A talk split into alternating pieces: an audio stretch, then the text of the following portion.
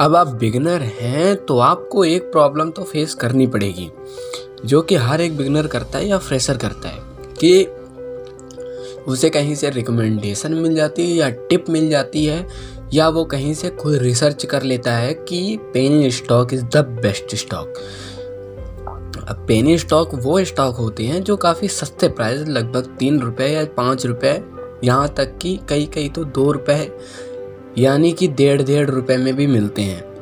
इसको कहते हैं सिंपली पेनी स्टॉक तो अगर आप बिगनर हो तो मेरी रिकमेंडेशन में आपको पेनी स्टॉक में इन्वेस्ट करना चाहिए कि नहीं करना चाहिए, या कोई पेनी स्टॉक्स को कंपनीज़ को चूज़ करना चाहिए, उसमें धड़ल्ले से पैसे लगाने चाहिए कि नहीं? मैं ये इस पॉडकास्ट में आपको कुछ टिप्स में फाइव पॉइंट्स या फोर पॉइंट्स में आपको कवर अप करूँगा। और या तो आप नोट डाउन कर सकते हो, या फिर कोई आप पेन या कॉपी लेके कहीं ना कहीं आप इसे स्टार्ट कर दो लिखना, जो जो मैं आपको इजी वे में बताऊँगा। हाय मैं प्रिंस भट्ट इस पॉडकास्ट में आपका स्वागत करता हूँ। और अब चलते हैं अपने पॉडकास्ट के पास। तो कई यूट्यूब चैनल्स हैं, या फिर कई टेलीग्राम चैनल्स हैं, चाहे कोई भी चैनल कह लो, या फिर कोई इंस्टाग्राम पेज कह लो। या फेसबुक में कोई वीडियोस कर लो। यानी कि पूरा कहें तो सोशल मीडिया अब इस सोशल मीडिया में कहीं से भी आपको पेनी स्टॉक रिकमेंडेशन मिल जाती है। और ये ऐसे होते हैं कि कई लोगों ने पूरा जिम्मा संभाल रखा है यूट्यूब पे कि उन्हें जो भी करना है पेनी पूरा पूरा यूट्यूब चैनल या फिर कह लो तो कोई पॉडकास्ट पॉडकास्ट बहरहाल नहीं है बट कई चीज़ें ऐसी हैं जो केवल पेनी स्टॉक पर ही बेस्ड है। वो पेनी स्टॉक की ही वीडियोस डीपली वही लेके आते हैं। वो रिकमेंडेशन ही करते हैं पेनी स्टॉक को लेने के लिए और इस चक्कर में आप लाखों गवा देते हो, जहाँ आप सोचते हो लाखों या हज़ारों कमाने को। तो ऐसी प्रॉब्लम में मत फंसो। मैं आपको स्टेप बाय स्टेप गाइड करता हूँ।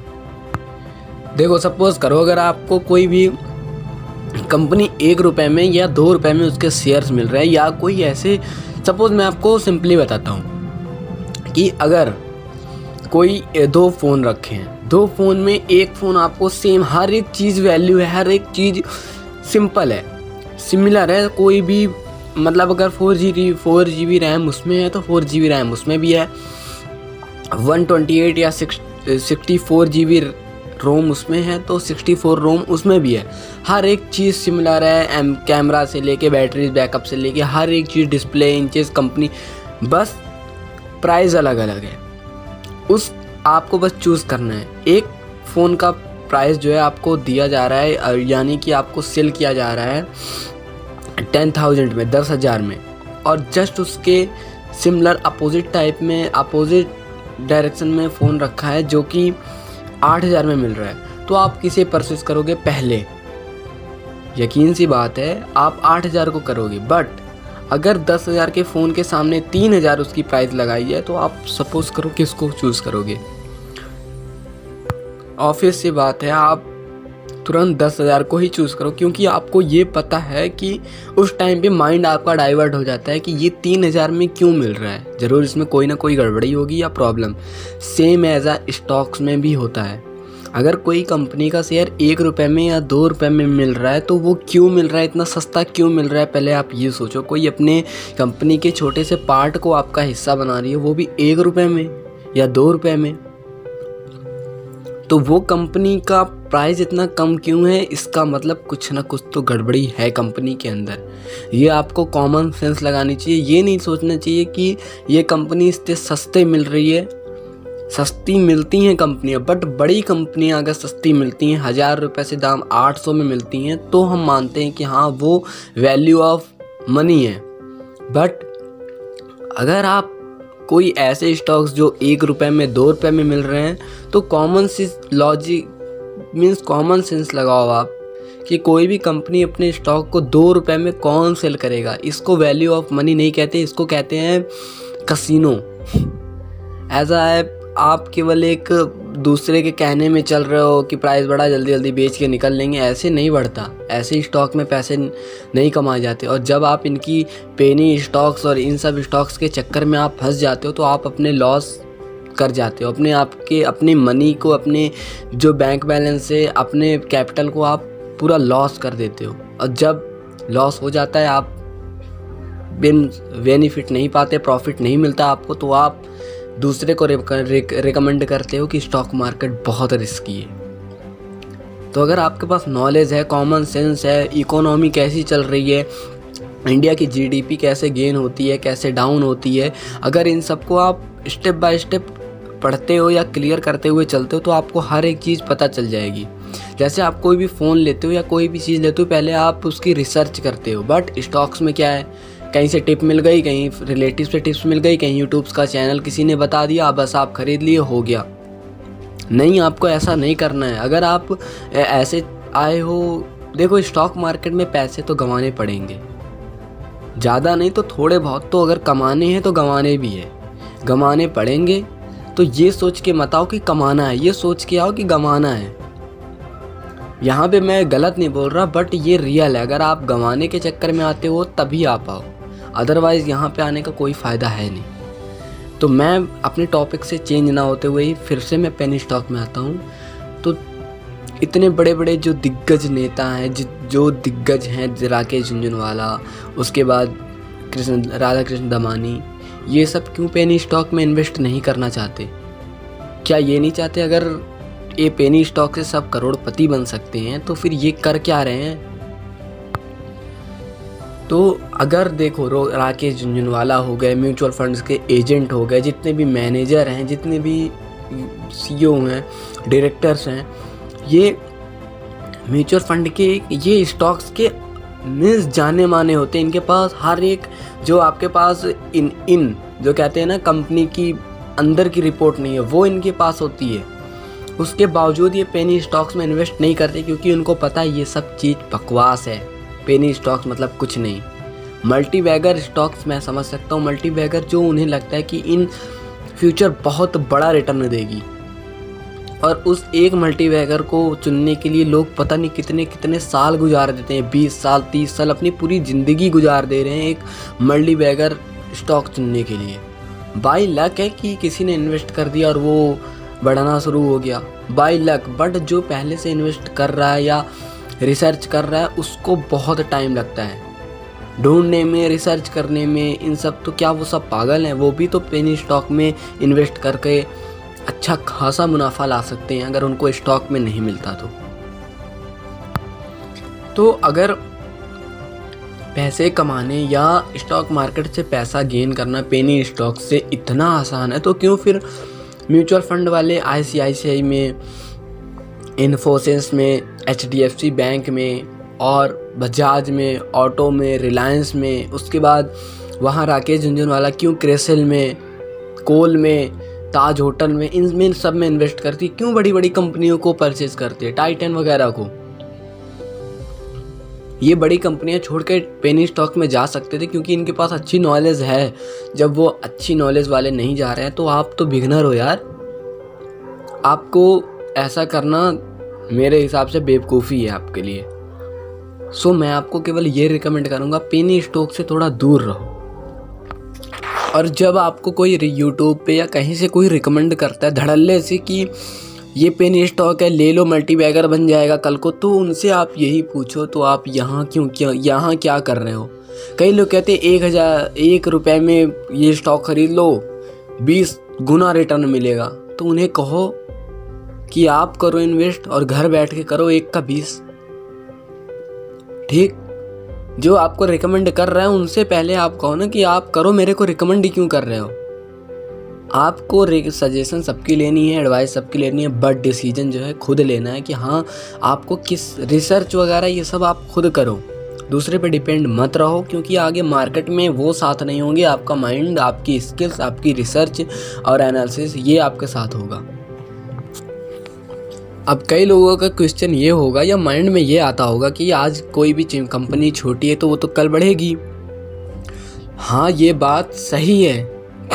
बट आपको मैं कह रहा हूँ बार बार कि रिसर्च मेन है रिसर्च अब देखो, मैं आपको रिकमेंड नहीं करूँगा बट आपको कई कंपनीज़ बता देता हूँ। जैसे यूनिटेक देख लो, हज़ार रुपये से पता नहीं कैसे उसके फंडामेंटल और मैनेजमेंट अच्छा नहीं था। तो वो आज हज़ार रुपये से पाँच छः रुपये इतने तक गिराई है वी देख लो वोडाफोन आइडिया वो एक टाइम पे कितने में थी और आज पता नहीं कहाँ पे है।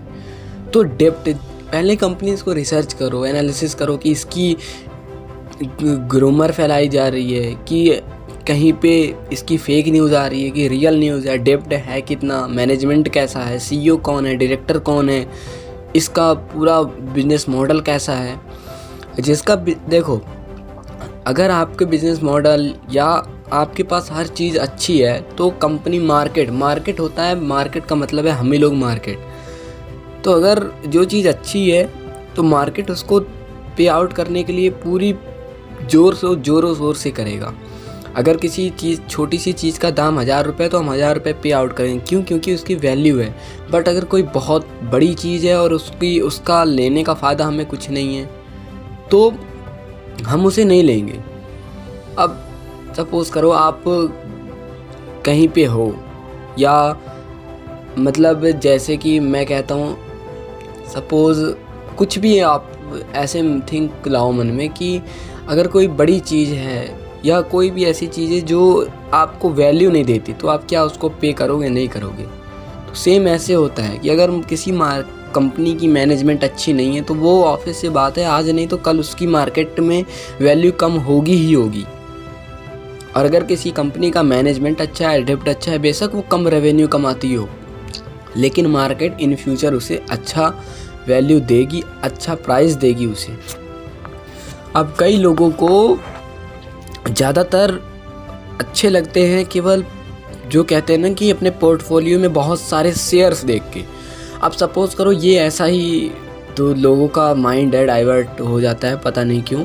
अगर कोई एक शेयर का दाम बीस रुपये है और एक शेयर का पाँच रुप सौ रुपये और रिटर्न दोनों दे रहे हैं दस परसेंट का रिटर्न वो भी दे रहा है, दस परसेंट का रिटर्न अब उस कंपनी के पाँच शेयर आपके पास हैं बट उस कंपनी के एक शेयर आपके पास हैं। तो ये तो ऐसा ही हुआ ना कि आपके पास सौ रुपये आपके पॉकेट में आपके सौ रुपये हों और मेरे पॉकेट में बीस रुपये के पाँच नोट हों। तो सिंपल सी बात है नोट बढ़ गए हैं या नोट इतने सारे हैं, मेरे पास पाँच नोट हैं, आपके पास सिंगल नोट है तो वैल्यू तो सेम ही है। रिटर्न तो सेम मिल रहा है।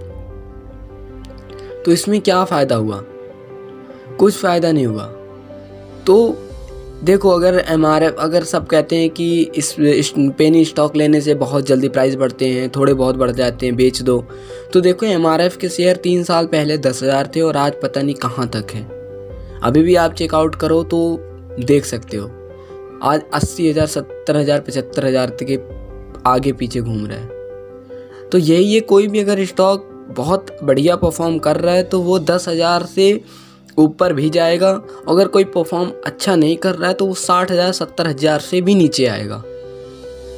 ये होती है।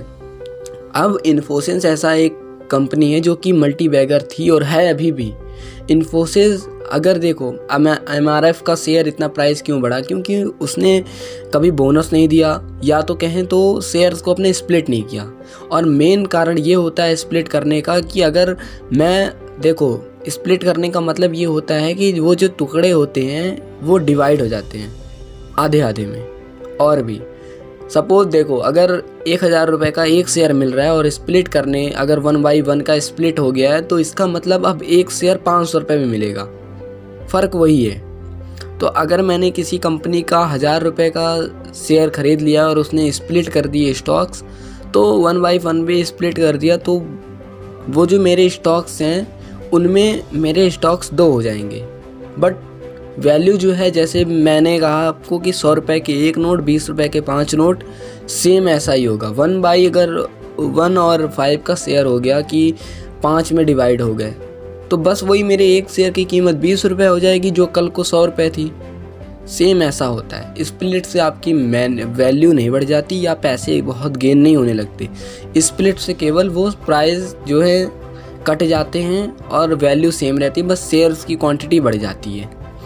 ये होता है। और इन्फोसिस ने कई स्प्लिट किए, कई बोनस किए। अदरवाइज़ मैं जहाँ तक जानता हूँ, मुझे जहाँ तक लगता है कि अगर आज इन्फोसिस अगर वो स्प्लिट नहीं करती या बोनस नहीं देती तो आई थिंक एमआरएफ से भी बड़ा उसका स्टॉक प्राइस होता। बहुत बड़ी आज वो मुझे लगता है लाखों में होती।